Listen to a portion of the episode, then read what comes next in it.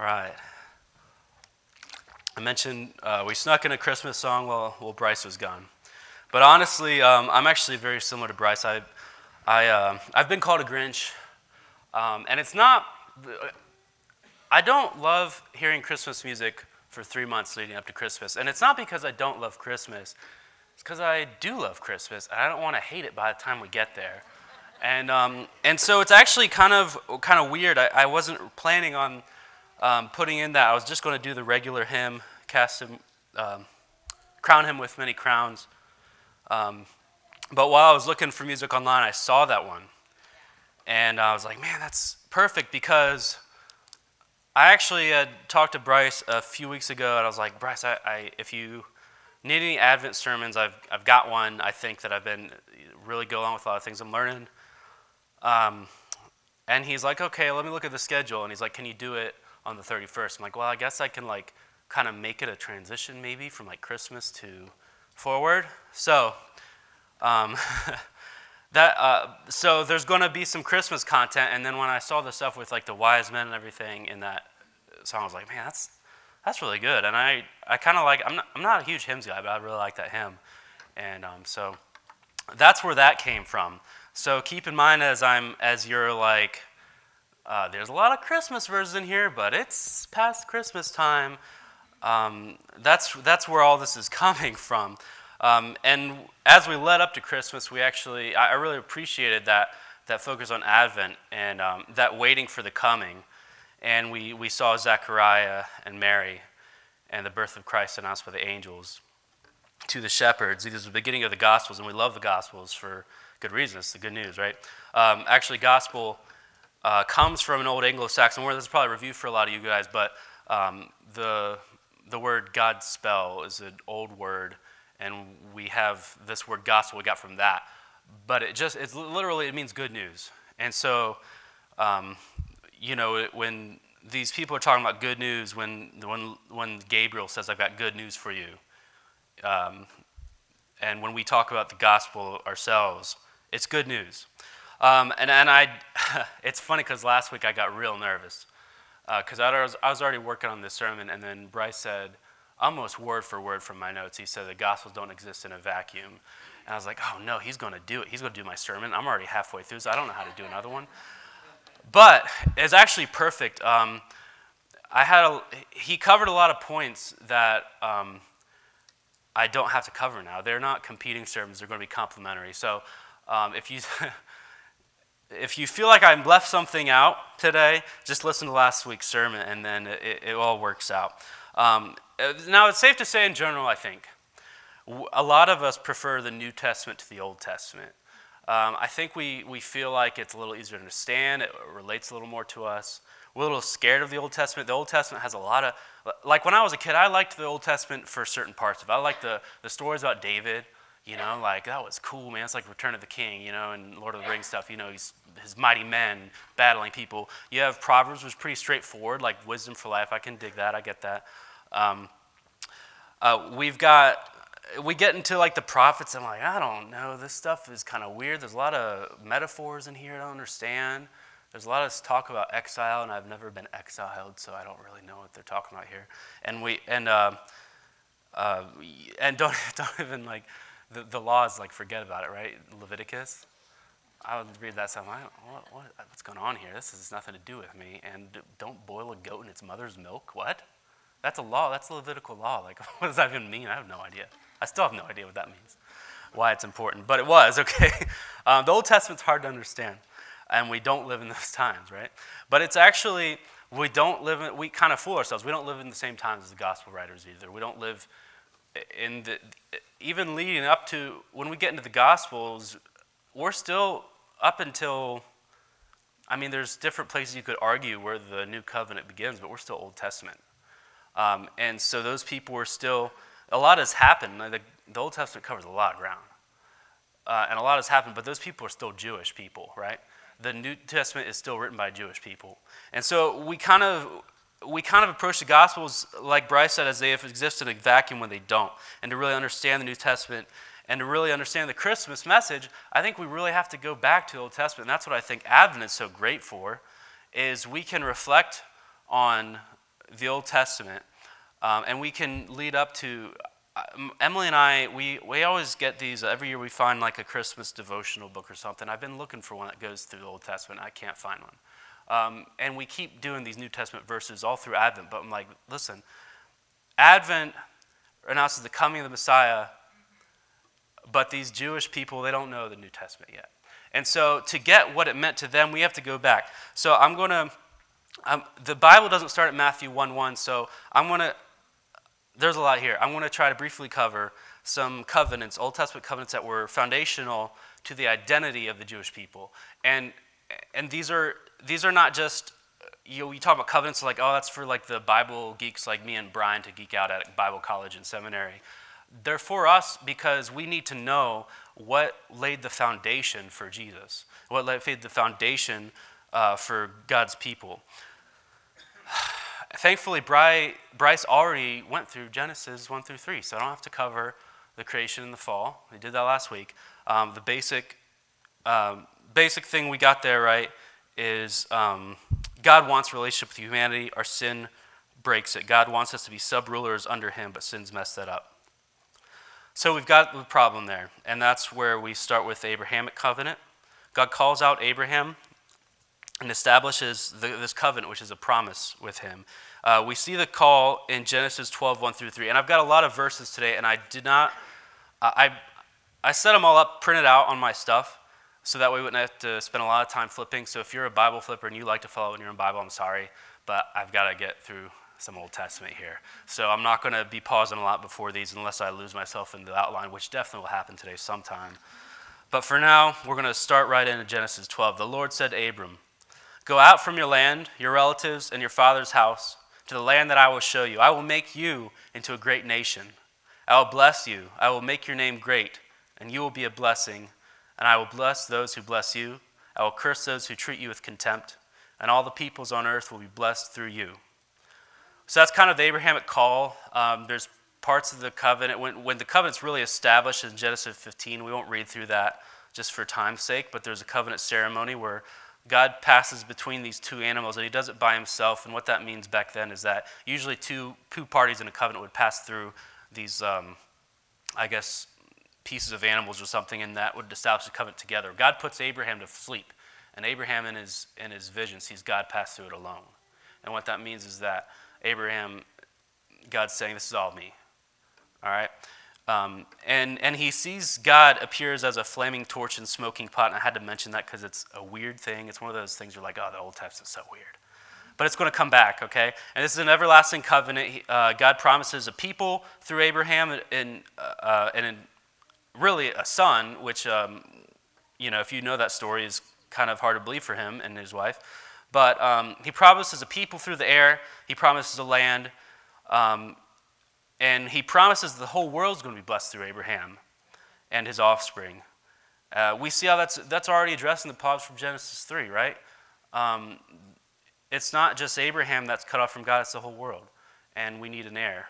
Or, or sorry, we need a, uh, God promised to, to um, Eve that heir that would fix those problems, and we're seeing that starting to happen. It's an everlasting covenant, but Abraham doesn't live to, live to see it.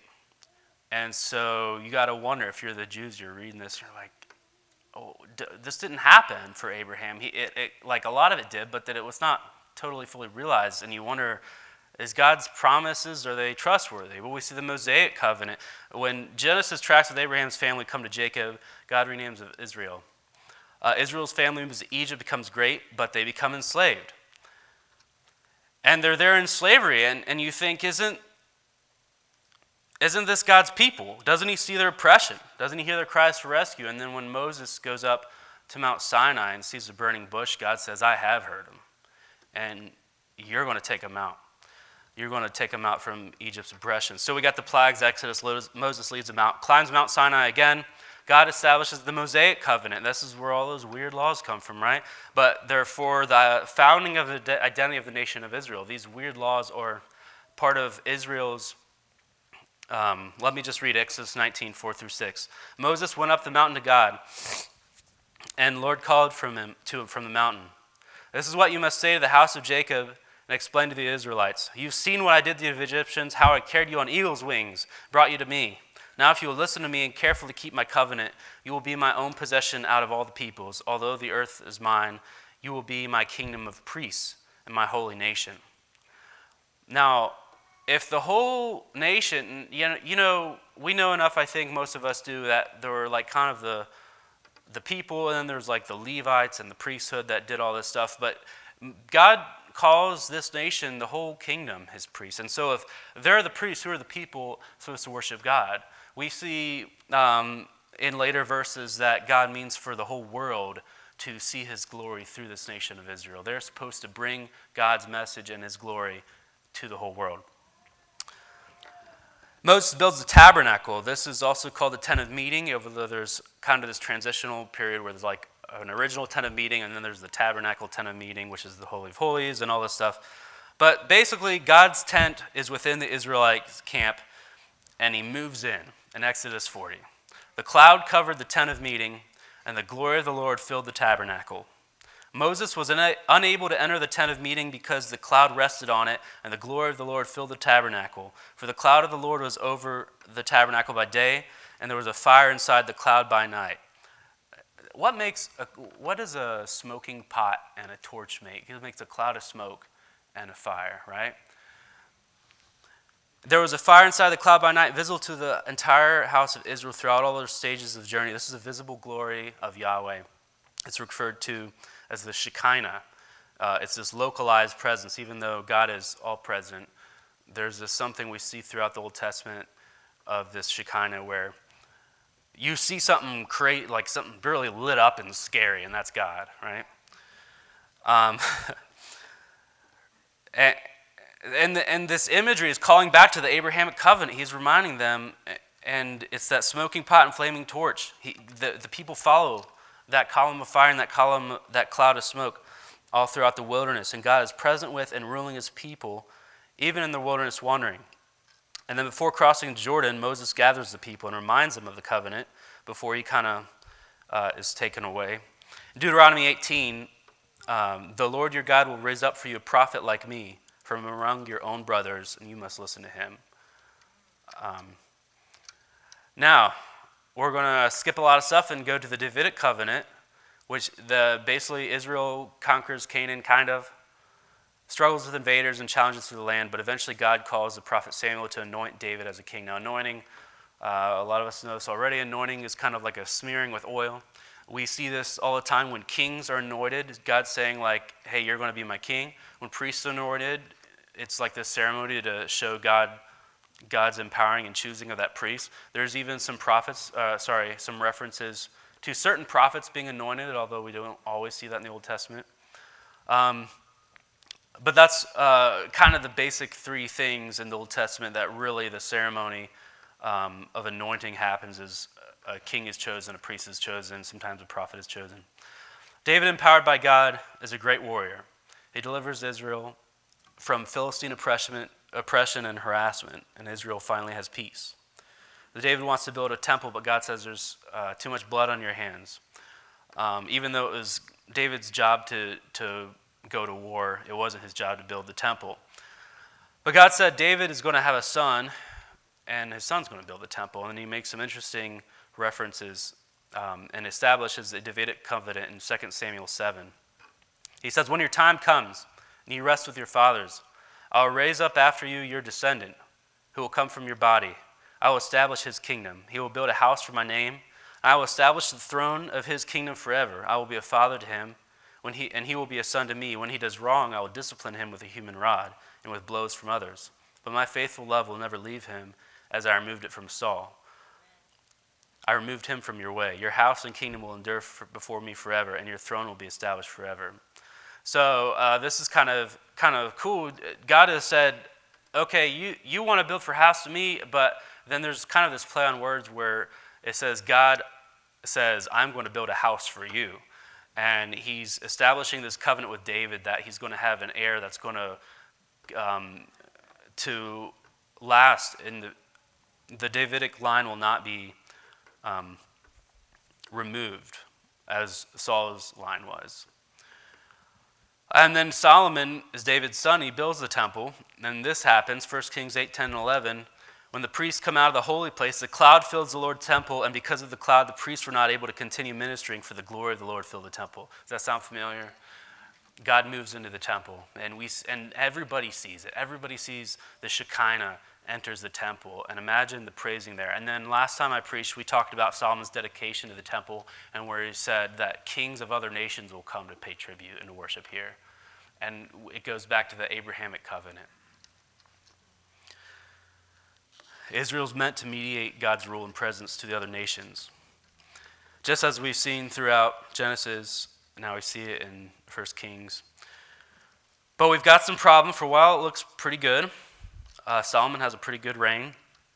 Uh, the broken world maybe will be fixed. I don't know. But we see p- people's sin messes this up. Jealousy and ambition uh, cause the kingdom to split in two. God's people is supposed to be showing the light of God's hope to the world. They have problems of their own with injustice, with oppression. Um, even God's own people are broken and still need fixing. And then we start to get in the more complicated phase of Israel's history. Um, I have trouble keeping track of the when the kingdom splits. You've got the northern and the southern kingdoms, and there's all these kings, and I cannot remember them. I cannot. I get so confused when I read like who's king now. I don't know. And then sometimes I have to, like two different books refer to the same king by like two different names. You're like, oh, like so confusing. So you still have all these changing dates and players, but the basic cycle kind of happens as it always does. Is God's people fails to keep up their end of things. So God's people is failing to keep up their end of the Mosaic covenant. Um, as punishment, they get sacked by foreign invaders and they get scattered in exile.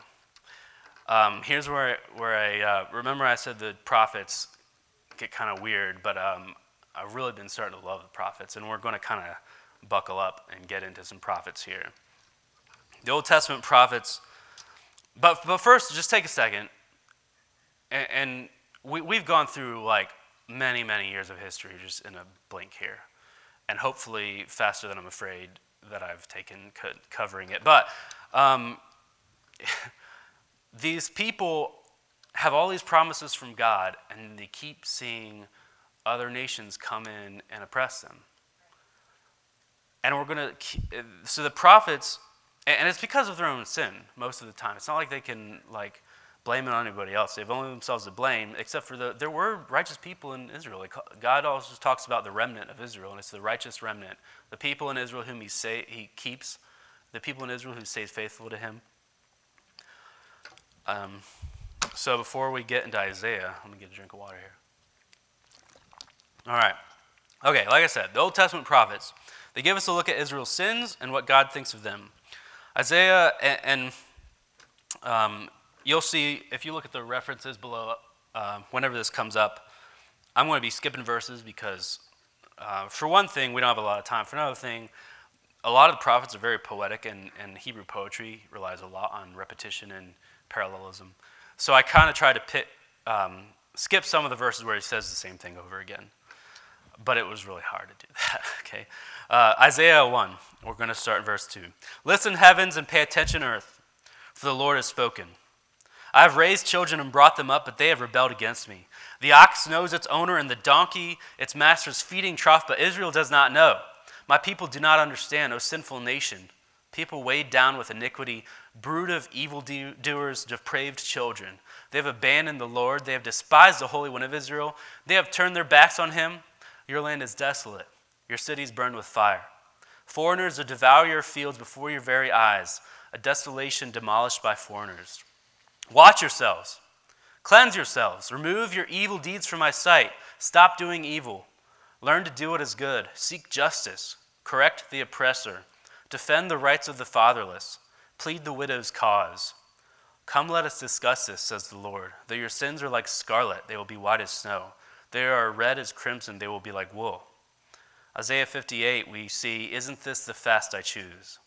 To break the chains of wickedness, to untie the ropes of the yoke, to set the oppressed free, to tear off every yoke. Is, is it not to share your bread with the hungry, to bring the poor and homeless into your house, to clothe the naked when you see him, and not to ignore your own flesh and blood? These are sins that God is pointing out through the prophet Isaiah to his people. These are the charges he brings against them because these aren't things they that like, oh, well, how did we know that? Read when you read the the Levitical laws and Deuteronomy and Numbers and all that, the Old Testament law is based off of taking care of each other. There, there are uh, laws in there specifically made within the certain kind of economy that they had to take care, because to take care of poor people, to take care of people who couldn't care for themselves. There are safety nets and, and all this stuff. And, and, and God is telling Israel, you have did away with all those, and you've turned my government into something that oppresses people. And that's why, that's why you're in exile. God's kingdom was meant for justice. Um, and, they, and not only those laws, they broke the, the most important one you have no other gods before me. In Ezekiel 8, uh, God said to his prophet Ezekiel, Son of man, do you see what they're doing here? More detestable things. Um, and there's this, I, I, had to take it out, but there's really this great picture where God shows in Ezekiel in a vision, he like digs a hole through the temple wall. And Ezekiel crawls in and he sees all this idolatry going on in God's house. And God says in Ezekiel 8, Do you see these detestable things Israel's committing that I must depart from my sanctuary? God can't even live in his own house anymore. And in Ezekiel 9 through 11, Yahweh shows Ezekiel a vision of his Shekinah leaving the temple. And God promises judgment by the sword, for, uh, um, by the sword of Israel's enemies. So even though they are the offspring of their father Abraham, Israel's failed to bless the nations. They failed to be righteous. They failed to retain the land predicted in the Abrahamic covenant. They failed to keep the law of the Mosaic covenant. And though Solomon built the temple and saw a time of great peace and wealth for Israel, his enduring lineage promised through, through the Davidic covenant seems doomed. And Ezekiel falls on his face and he cries out, Lord God, will you bring an end to the remnant of Israel?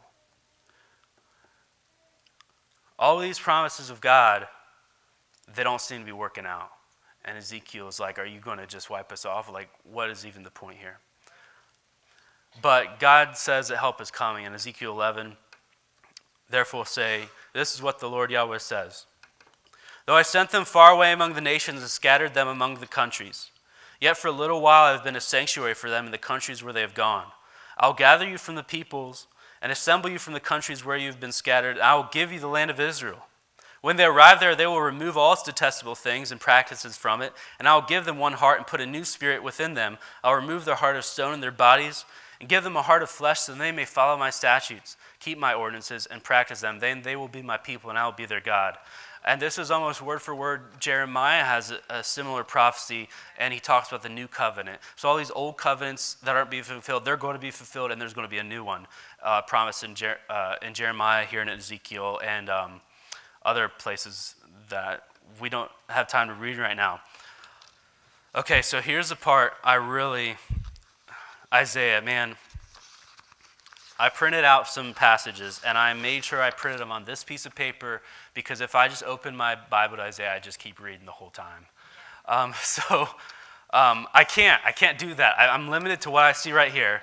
And so there's going to be skipped verses and there's a lot, but I, it's not as much as it would have been if I had opened just, I, man, Isaiah. I love it. Yeah. All right. Uh, and I'll, I cut out all the conversation pieces I had, I'm sorry, because I just wanted to read this. All right. All right, Isaiah 9, right? No, 59. I kind of would have a little out of order, but thematically it works, trust me. Indeed, Yahweh's hand is not too short to save. His ear is not too deaf to hear, but your iniquities have built barriers between you and your God, and your sins have made him hide his face from you, so he doesn't listen. For your hands are defiled with blood, and your fingers with iniquity. Your lips have spoken lies, and your tongues mutter injustice. They have not known the path of peace. There is no justice in their ways. They have made their rods crooked. No one who walks in them will know peace. Therefore, justice is far from us. Righteousness doesn't reach us. We hope for light, but there's darkness. For brightness, but we live in the night. We grope along a wall like the blind. We grope like those without eyes. We hope for justice, but there's none. For salvation, but it's far from us. For our transgressions have multiplied before you, and our sins testify against us. Our transgressions are with us, we know our iniquities. Transgression, deception against the Lord, turning away from following our God, speaking oppression and revolt, conceiving and uttering lying, lying words from the heart. Some of those are my sins. Justice is turned back, righteousness stands far off, truth is missing, and whoever turns from evil is plundered. You feel that heaviness, right? But the Lord saw there was no justice and he was offended.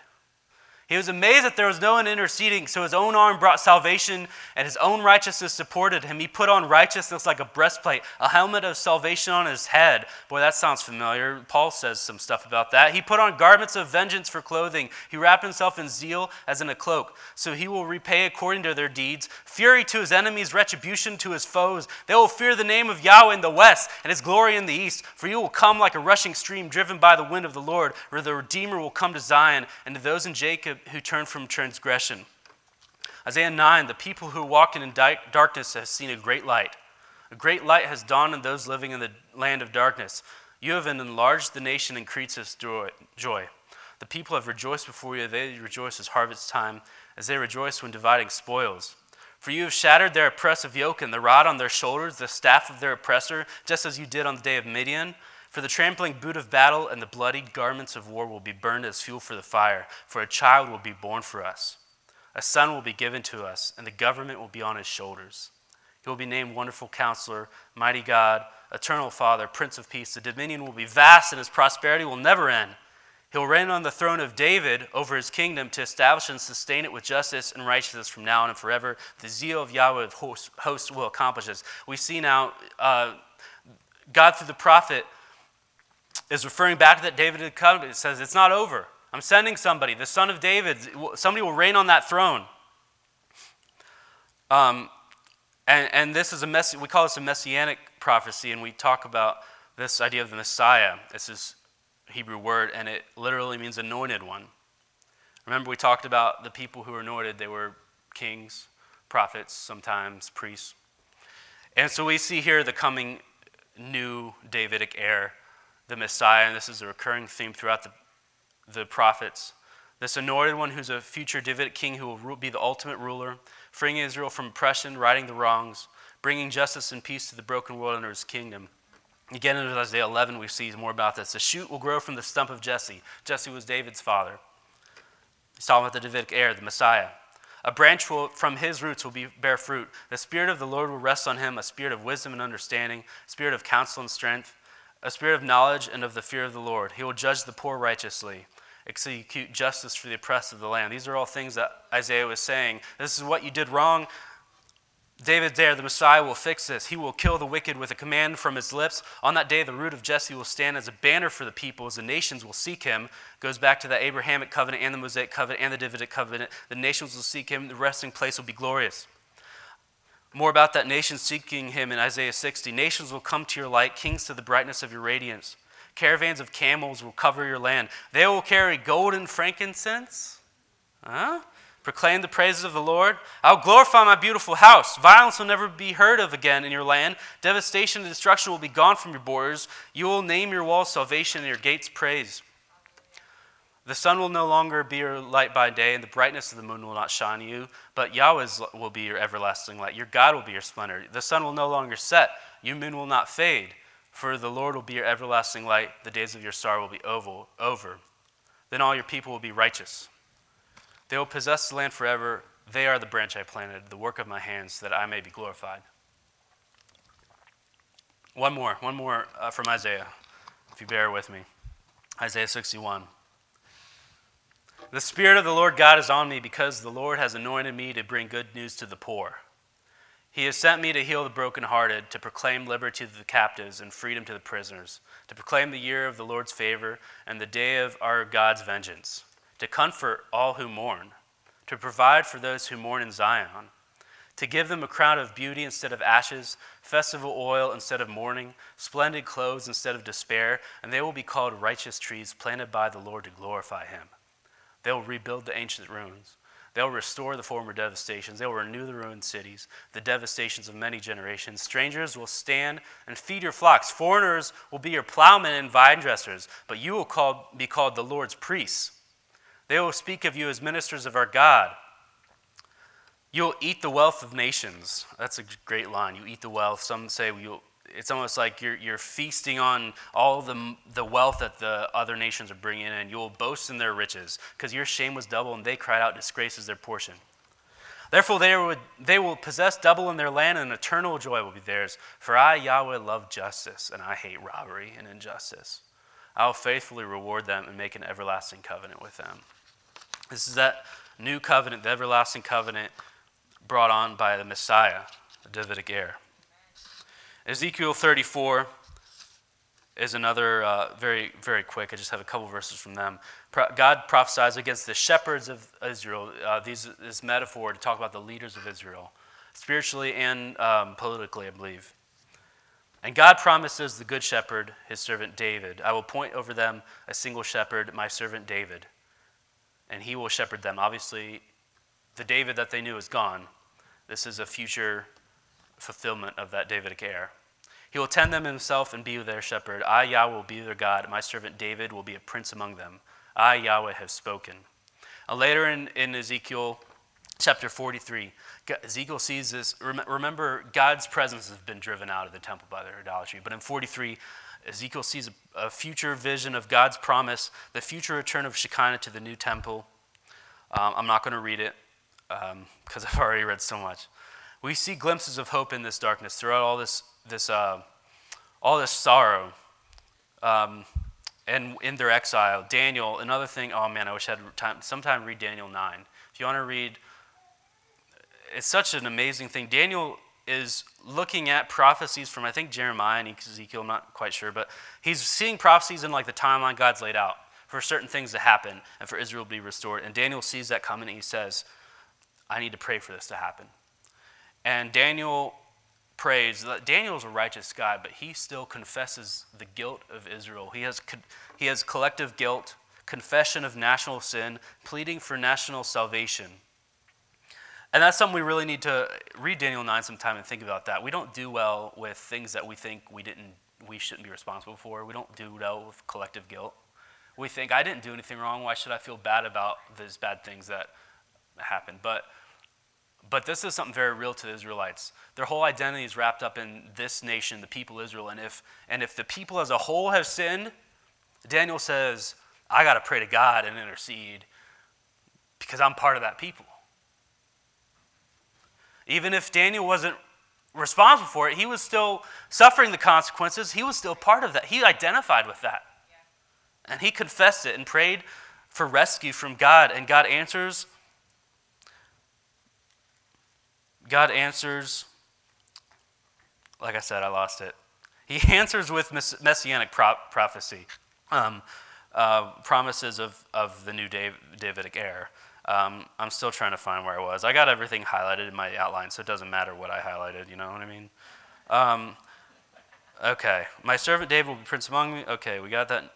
Okay, here we are, yeah.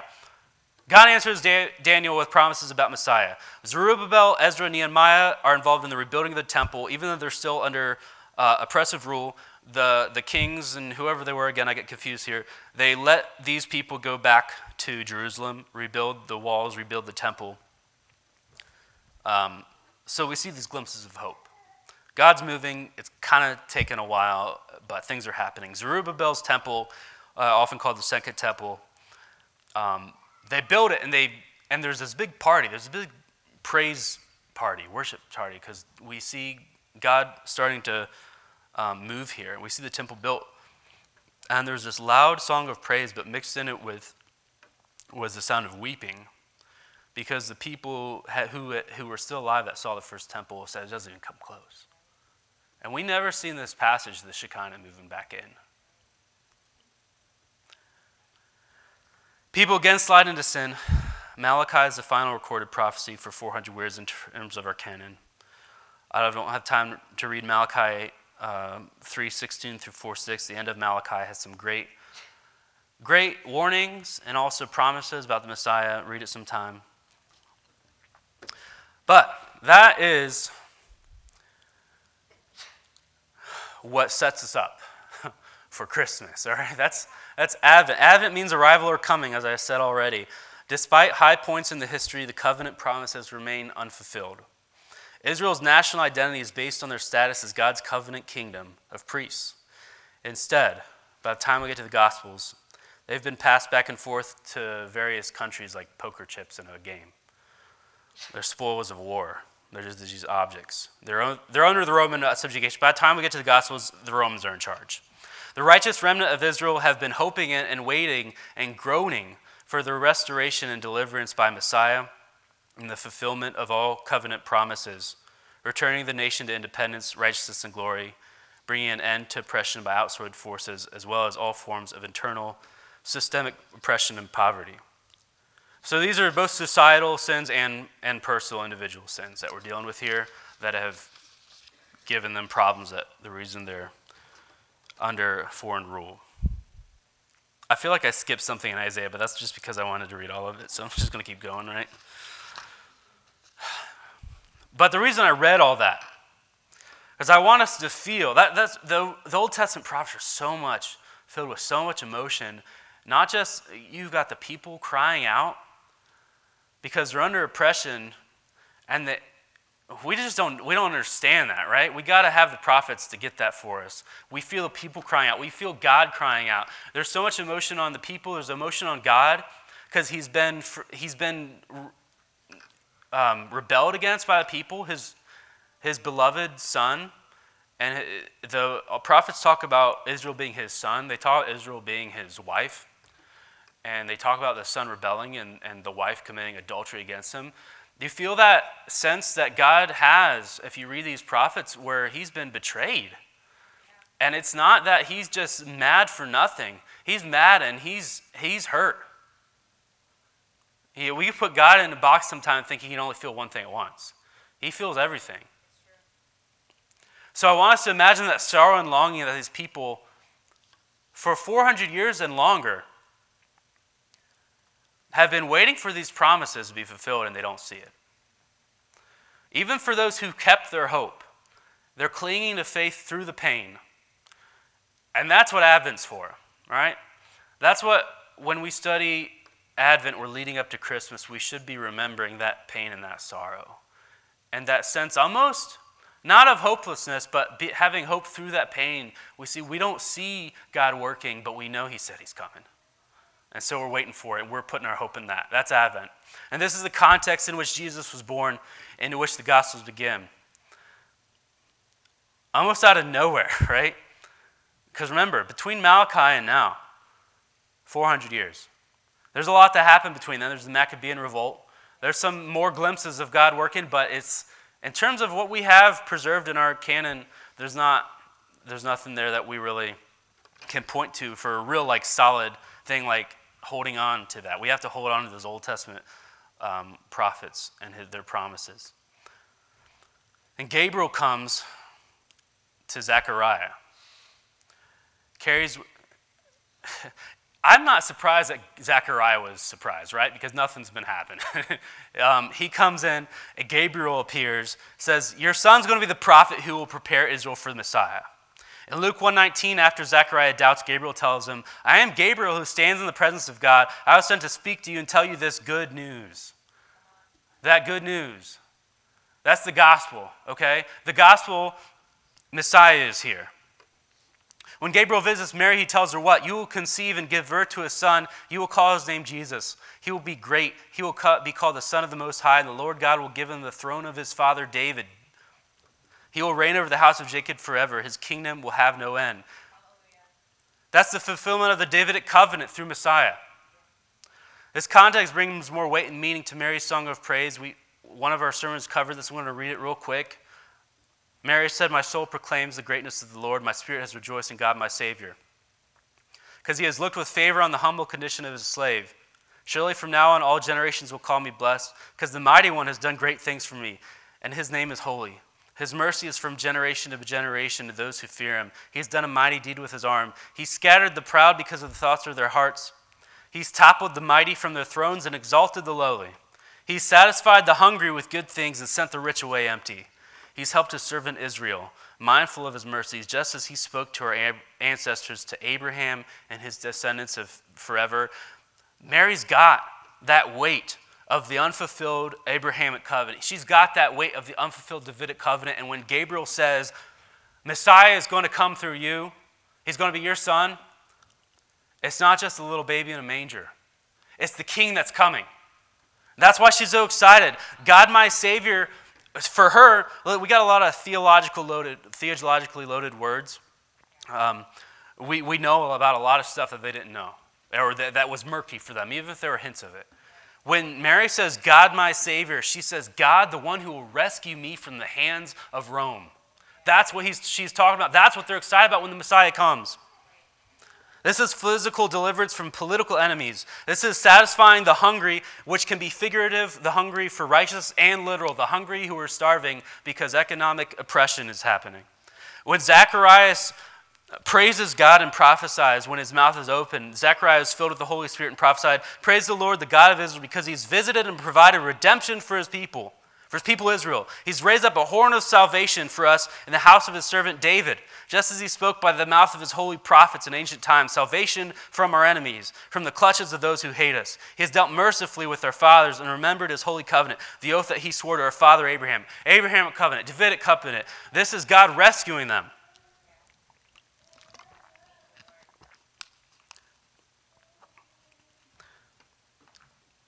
This is physical salvation, rescue from oppressions. This is forgiveness of collective national sin. This is the good news. This is the good news when Gabriel announces the shepherds in Luke 10 Don't be afraid. I proclaim to you good news of great joy that will be for all people. Today, a Savior who is Messiah the Lord was born for you in the city of David. The good news is a fulfillment of the Davidic covenant. And if we have in mind uh, also, um, when it says glory to God, the, the host of angels, glory to God in the highest, peace on the goodwill to men, we think of like a singing boys' choir. It doesn't even say they're singing. Host is a military term. We see this throughout. Uh, we see this title of God, Yahweh of hosts. Um, host is this military term. It's not a little boys' choir, it's shouts of a great and powerful army. Because the Davidic heir has the armies of heavens behind him, ready to conquer. The good news is the Messiah who is king over a kingdom free from personal sins and social injustices, kingdom of shalom.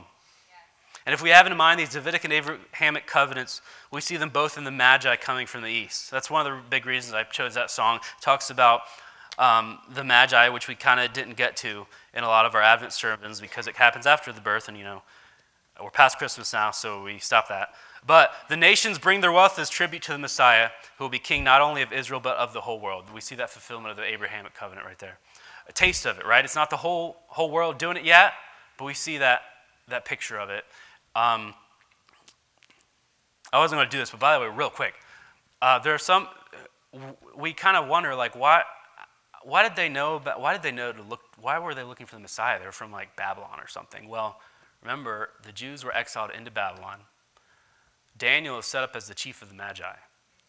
And so there are many who believe, and I, I think this is very likely, that under Daniel's influence of schooling the rest of the Magi below him, they were taught to look for this Messiah that's going to come and to worship him.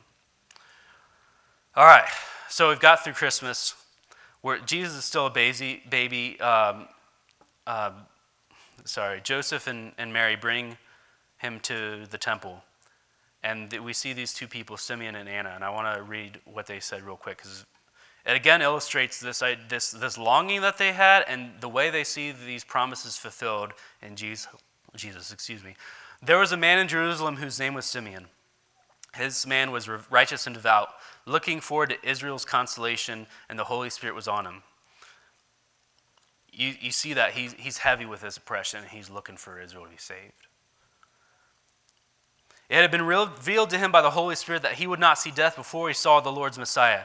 Guided by the Spirit, he entered the temple complex. When his parents brought in Jesus to perform for him the customary of the law, Simeon took up him in his arms, praised God, and says, Now, Master, you can dismiss your slave in peace, as you promised, for my eyes have seen your salvation.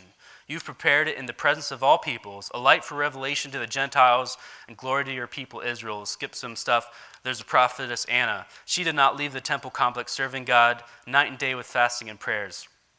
What's she fasting and praying for? For the Messiah, for Israel to be saved. At that very moment, she came up and began to thank God and to speak about all him who are looking forward to the redemption of Jerusalem. Simeon and Anna were waiting for Messiah to deliver Israel. And if our Advent calendars and devotional books, our sermons don't start further back than like the first chapters of Matthew and Luke. We don't even start in Matthew 1, we start in Luke 2, right? Um, we've missed a lot of stuff. We've missed pain. We've missed this pathos. We've missed longing, oppression, heaviness in their souls. We miss the full weight and power of these passages. If our Bible starts with Matthew 1 1, we skip past the genealogy altogether. We wonder why Matthew even bothered. But if we carry with us this Old Testament, we know it, and we internalize that, that sorrow and mourning and hope for Messiah's advent. We see the bold statement, Matthew, he's dropping a bomb here with Matthew 1 1. This historical record of Jesus Christ the son of David, the son of Abraham. Right there, he's slapping down Abrahamic and Davidic promises. He said, This is Jesus. He's fulfilled it all. Again, also Christ. That word Christ, we kind of think of it as his name. I know Bryce says this all the time, but it's, it's worth repeating. Christ is the Greek word that replaces the Hebrew word Messiah. So whenever you read Jesus Christ, you read he, Jesus Messiah, which means Jesus anointed one, which means Jesus King. And so here's where I have to transition the sermon out of Advent and Christmas, right? Because I told Bryce, I can do that, I can figure it out. Even past Advent and Christmas, the Old Testament informs the New Testament. We need to know it. Don't fool ourselves. The New Testament context is, is just as Jewish as the Old Testament, okay? It's just as confusing, and we need to know the Old Testament to know the New Testament. Uh, some sources say within the New Testament there are over a thousand allusions to Old Testament passages, not just quotes. See, when we see the quotes, we're like, oh, I can look that up and figure out. No, we're, if we don't know the Old Testament, we're missing out pictures that all these New Testament people are, are, are placing in there, that they're, most of their readers would get, and we don't get it. Studying the Old Testament brings fuller meaning to the New Testament, and it's not always easy. Did I skip? Okay, I haven't skipped it. Have I? Oh, no, I haven't skipped it. Don't worry. All right. I'm sorry, there's more. Uh, we, we just got out of the Old Testament, people. We got to get into some New Testament stuff. Um, Jesus is warm to. Okay, so this is where it kind of gets tricky because we think, okay, I, I've made it sound like if we just read the Old Testament, we'll understand everything. But that's not true. It's confusing. We have to study, we have to meditate on it, and we have to kind of think in different ways. Um, when Joseph's warned of Herod, the family flees to Egypt. Matthew says he stayed there until Herod's death, so that was spoken by the Lord through the prophets might be fulfilled. And then he quotes from Hosea 11, which I didn't read, I had to cut that one. Out of Egypt I called my son. Now, this one's a stumper, and not just for, I mean, like, it, I read so many different articles on Hosea 11.1. So, like, it's not even something that's confusing to regular people, it's confusing to smart people, too. Um, but if you read the Old Testament, you read Hosea 11, you're like, what is Matthew saying? Because Hosea 11 is not a messianic prophecy. Hosea 11 doesn't say anything about Messiah. And not only that, he does, it's a context of, of punishment. It's a context of Israel has rebelled against God. Israel is his son, as I mentioned before. Um, it's a backslidden Israel as his son. God is saying, even though I rescued my son Israel from Egypt, um, so God's saying, like, I did something good for Israel, my son, calling out of Egypt. That's the part that, that Matthew quotes. And then he leaves out this part, but the people would have known this part. Uh, my son forsook me for his idols. Because of his failure, I'm going to punish him. And in that passage, God says, My people are bent on turning from me. So that can't be about Jesus, right? So, how is that fulfillment of prophecy? so there's plenty of predictive messianic prophecies that are kind of like, okay, he said this is going to happen, this is going to be Messiah. We see Jesus, oh, this happened, it's Messiah. All right? But that's not how fulfillment always works for these people. Um, Matthew's not here citing a proof text that would like convince an unbeliever. See here, this is, means Jesus is Messiah. The fulfillment, fulfillment Matthew sees is not about the answer to a riddle or like a mathematical formula. Israel is my son does not like 1 plus 1 equals 2 equals Messiah. All right? That's not what he's saying. He knows what the original meaning is. He's not saying that's not true, but he's painting a picture. Matthew's a storyteller. And by referring to a verse about failed Israel, Israel is my son, taken out of Egypt, and say, Jesus went into Egypt. Jesus is my son. Matthew's saying he's connecting Jesus and the failed Israel and saying, Jesus is the fulfillment. Everything that Israel got wrong, Jesus stands in their place. Jesus is the new Israel. He keeps all the covenant. And he paints this picture. I know that that's, that was like a new idea for me. It took me a while to chew on that one, all right? Because I don't, I like things being very simple. I like the one that says, like, out of Bethlehem, the Messiah is going to come, and we see Jesus born in Bethlehem. This part is kind of like, oh, it seems like Matthew's kind of playing fast and loose. Um, but we see this, this picture of Jesus being the new Israel that keeps the covenant on the nation's behalf um, all throughout the Gospels. And in Matthew, I'm going to read a few examples. If you think about it, it oh, that is really what he's doing. As Israel, like right after these, we skip to like very soon in Matthew, we skip to Jesus wandering in the wilderness and, t- and fasting, and then you know the fight with the devil and stuff. And this picture emerges of Israel wanted for 40 years in the wilderness, full of sin and rebellion. Jesus went into the wilderness for 40 days, was tempted, and emerged sinless, completely submitted to the Father. Chapter 5, the Sermon on the Mount. Matthew tells us that Jesus went up on the mountain. If we read Luke's account, he says he stands on a level place. But a sermon on a plateau doesn't really have the same ring to it, right? Um, but, but like, what's going on here? Some people try to say, well, a flat place can be on top of a mountain, right? That's true. Uh, I think that kind of misses the point of what Matthew's doing. He's trying to show us, just as Moses climbed Mount Sinai and return to Israel with the law, Jesus climbs this figurative mountain. He's the new Moses. Deuteronomy 8, that's why I read Deuteronomy 18 about the prophet that will come. He, he's saying Jesus is the new Moses. He's Deuteronomy 18's prophet who's to come, who climbs the mountain, delivers the ethic for the new kingdom living. Um, the Beatitudes, they're the introduction to the Sermon on the Mount. Don't you think when Jesus looked out at the crowd and said, Happy are the poor, which, which again, differences between Matthew and Luke. Matthew says poor in spirit, Luke just says, Happy to the poor and woe to the rich. We don't like that one, right? Because some of us are kind of rich and we don't like that. Jesus looking out at the crowd, don't you think he saw poor people there? Don't you think when he said when he looks out and says, Happy for those, happy are those who hunger for righteousness. He saw folks in the crowd longing deeply for justice. Weren't there among those listeners a righteous remnant mourning the fallen state of Israel? As we read the Beatitudes, don't we hear the prophets? Jesus is saying, He's not saying I want you to be poor necessarily, although being poor in spirit and identifying with that is a good thing to do. He doesn't say, I want you to mourn your whole life, although mourning your sin is good to do. He, he may be saying that too, but I think what he's saying there is he's looking out and he's saying, All of you poor, hungry, weary Israel waiting for your king, rejoice. I'm here. The Beatitudes are the good news of Messiah.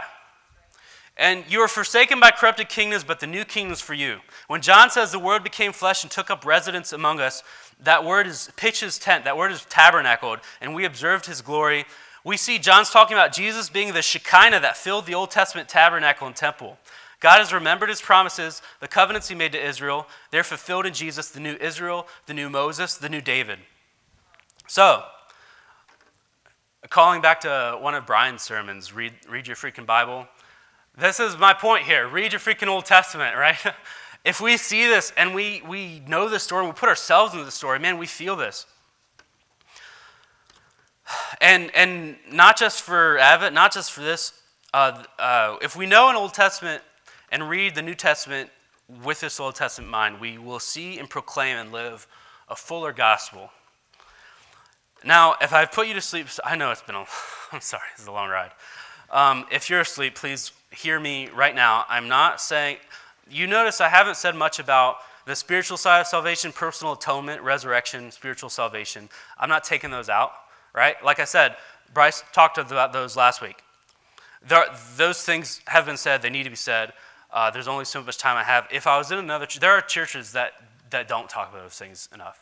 And if I was in one of those churches, I'd probably hit those way harder. But I know we're good with that. I think that what we need to remember more um, when we see these promises fulfilled are the parts of the gospel that we don't say enough part about is that the gospel is earthy and real. It has physical element to it that's often neglected. The good news, as we've seen from all these people leading up and saying, This is good news, Messiah is here. We've seen what Messiah was supposed to do. The good news is Israel's king has come to right the wrongs that our sin has done to ourselves and to the world. God is with us and he's going to fix us, not just our personal sins, but eventually the broken world systems, corrupt governments, societal failures. The government will be on his shoulder. We've read that already twice. The government. His name, as the, as the Christmas song says, in his name all oppressions shall cease.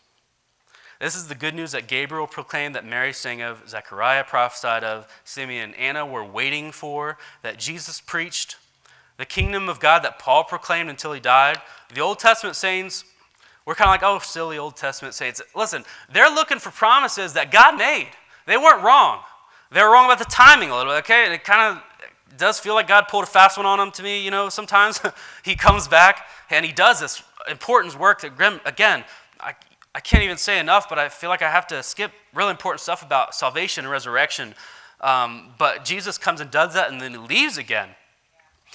And so these, they weren't aware of the whole story. And, and to be fair, we wouldn't have been either. There's hints of it, but there's no smoking gun, right? But then in Acts, when Jesus has already resurrected, and the apostles like, okay, is it now? Are you going to restore the fortunes of Israel now? He doesn't say you missed it. You missed, you missed the point. He doesn't say that. He says it's not for you to know the timing. And then he leaves, right?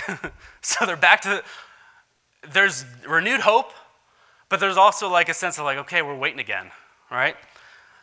Um, the kingdom gospel, salvation is spiritual now and physical future. The king is coming back. So we have that fuller gospel, and people today are hungry for the kingdom of righteousness. We're looking to corrupt politicians and systems to fix things. All right, people, people are hungry for that. They see the wrongs being done. Invite your friends to bow to King Jesus. Tell your friends the gospel of Messiah, who is not only Savior of your soul, but is Savior of a future kingdom who's going to deliver all those oppressed who bow the knee to Him. He will return to reign with peace and justice on earth. He will turn the reign with shalom. Uh, some theologians talk about this sense of already slash not yet. I see this in other aspects of Christian theology, uh, like our status as adoption and sanctification. So I see it makes a lot of sense to me that this will also come into part with kingdom. And I'm not here to say, you know, even if I had time, I would be too scared to stand up here and talk about exactly what I think it would look like when the king returns, or what, what extent the kingdom is now and what extent it will be. Um, but I do think that the kingdom is already not yet, right? So in some sense, it's here. Jesus said the kingdom's come near to you when he was there. But we still await its complete inauguration, right? There's still promises that don't look like they've been completed uh, in a down to earth way. And the kingdom, Jesus said, Your kingdom come on earth as it is in heaven, right?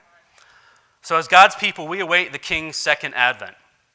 And we have to ask ourselves, until then, uh, just, just as the Old Testament people awaited with longing and hope, even though we didn't always see it. We don't always see right now the world, it doesn't always look like things are happening. And it's been a long time since Jesus first came, and it kind of feels like maybe it's going to be a long time in front of us. But we, we wait that advent with longing and hope. And as, as, as we do that, we have to ask ourselves how are we supposed to be the kingdom to each other?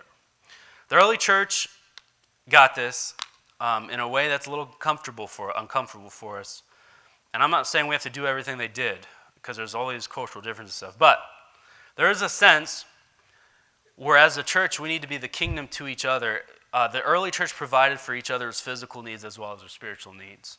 Um, just one example, I don't have time to read it, but I'll just mention it. If you look at 1 Timothy 5, uh, Paul mentions this list of widows. And it, he doesn't go into details on it because the people reading the letter already knew what he was talking about. But it probably means the church had an organized program to support these, these, wid- these women who had nobody else to support them. That was how they, they ministered the kingdom to the widow through their church. The kingdom's for the kingdom citizens, right? Um, what picture of the kingdom does Elkins Alliance manifest Um, and where can we work to look more kingdomy, right? If I could make a, an awful word there. That's just something I want us to think about. How can, how can we as a collective church be more kingdomy? Um, the faithful remnant of Old Testament Israel waited with longing and hope for the Advent. Like them, we also wait with longing and hope for the second Advent of Messiah, who is Jesus.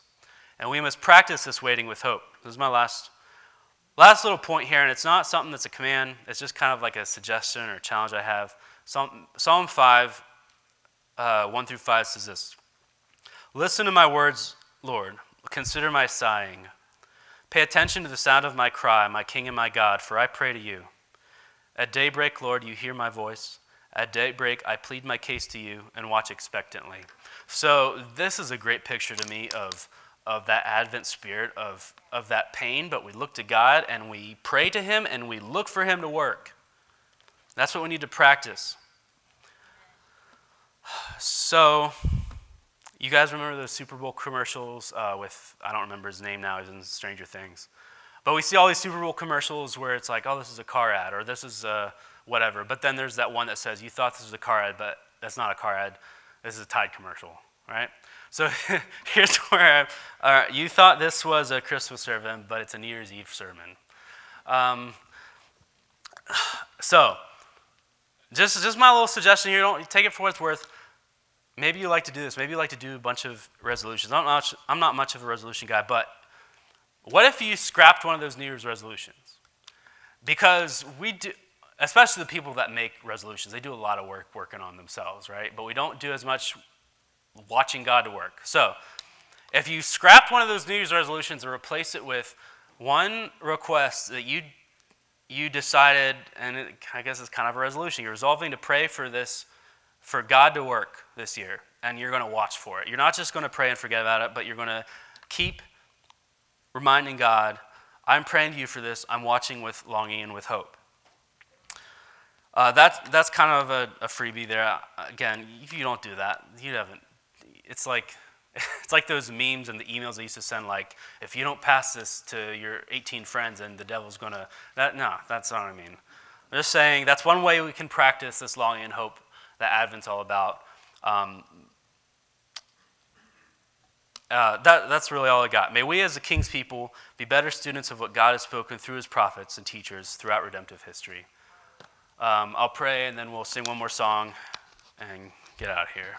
Dear God, thank you for what he meant to us spiritually and what he means for us and to the nation of Israel and to the whole world physically in the future. We wait for that, we look for that because every time we put our trust in in human governments that aren't ordained by you, we get disappointed. And everybody does. So let us be watching for the Prince of Peace, the government on your shoulders. Let us live like, like that's a little bit here and we're still waiting for it to be fulfilled. In Jesus' name, amen.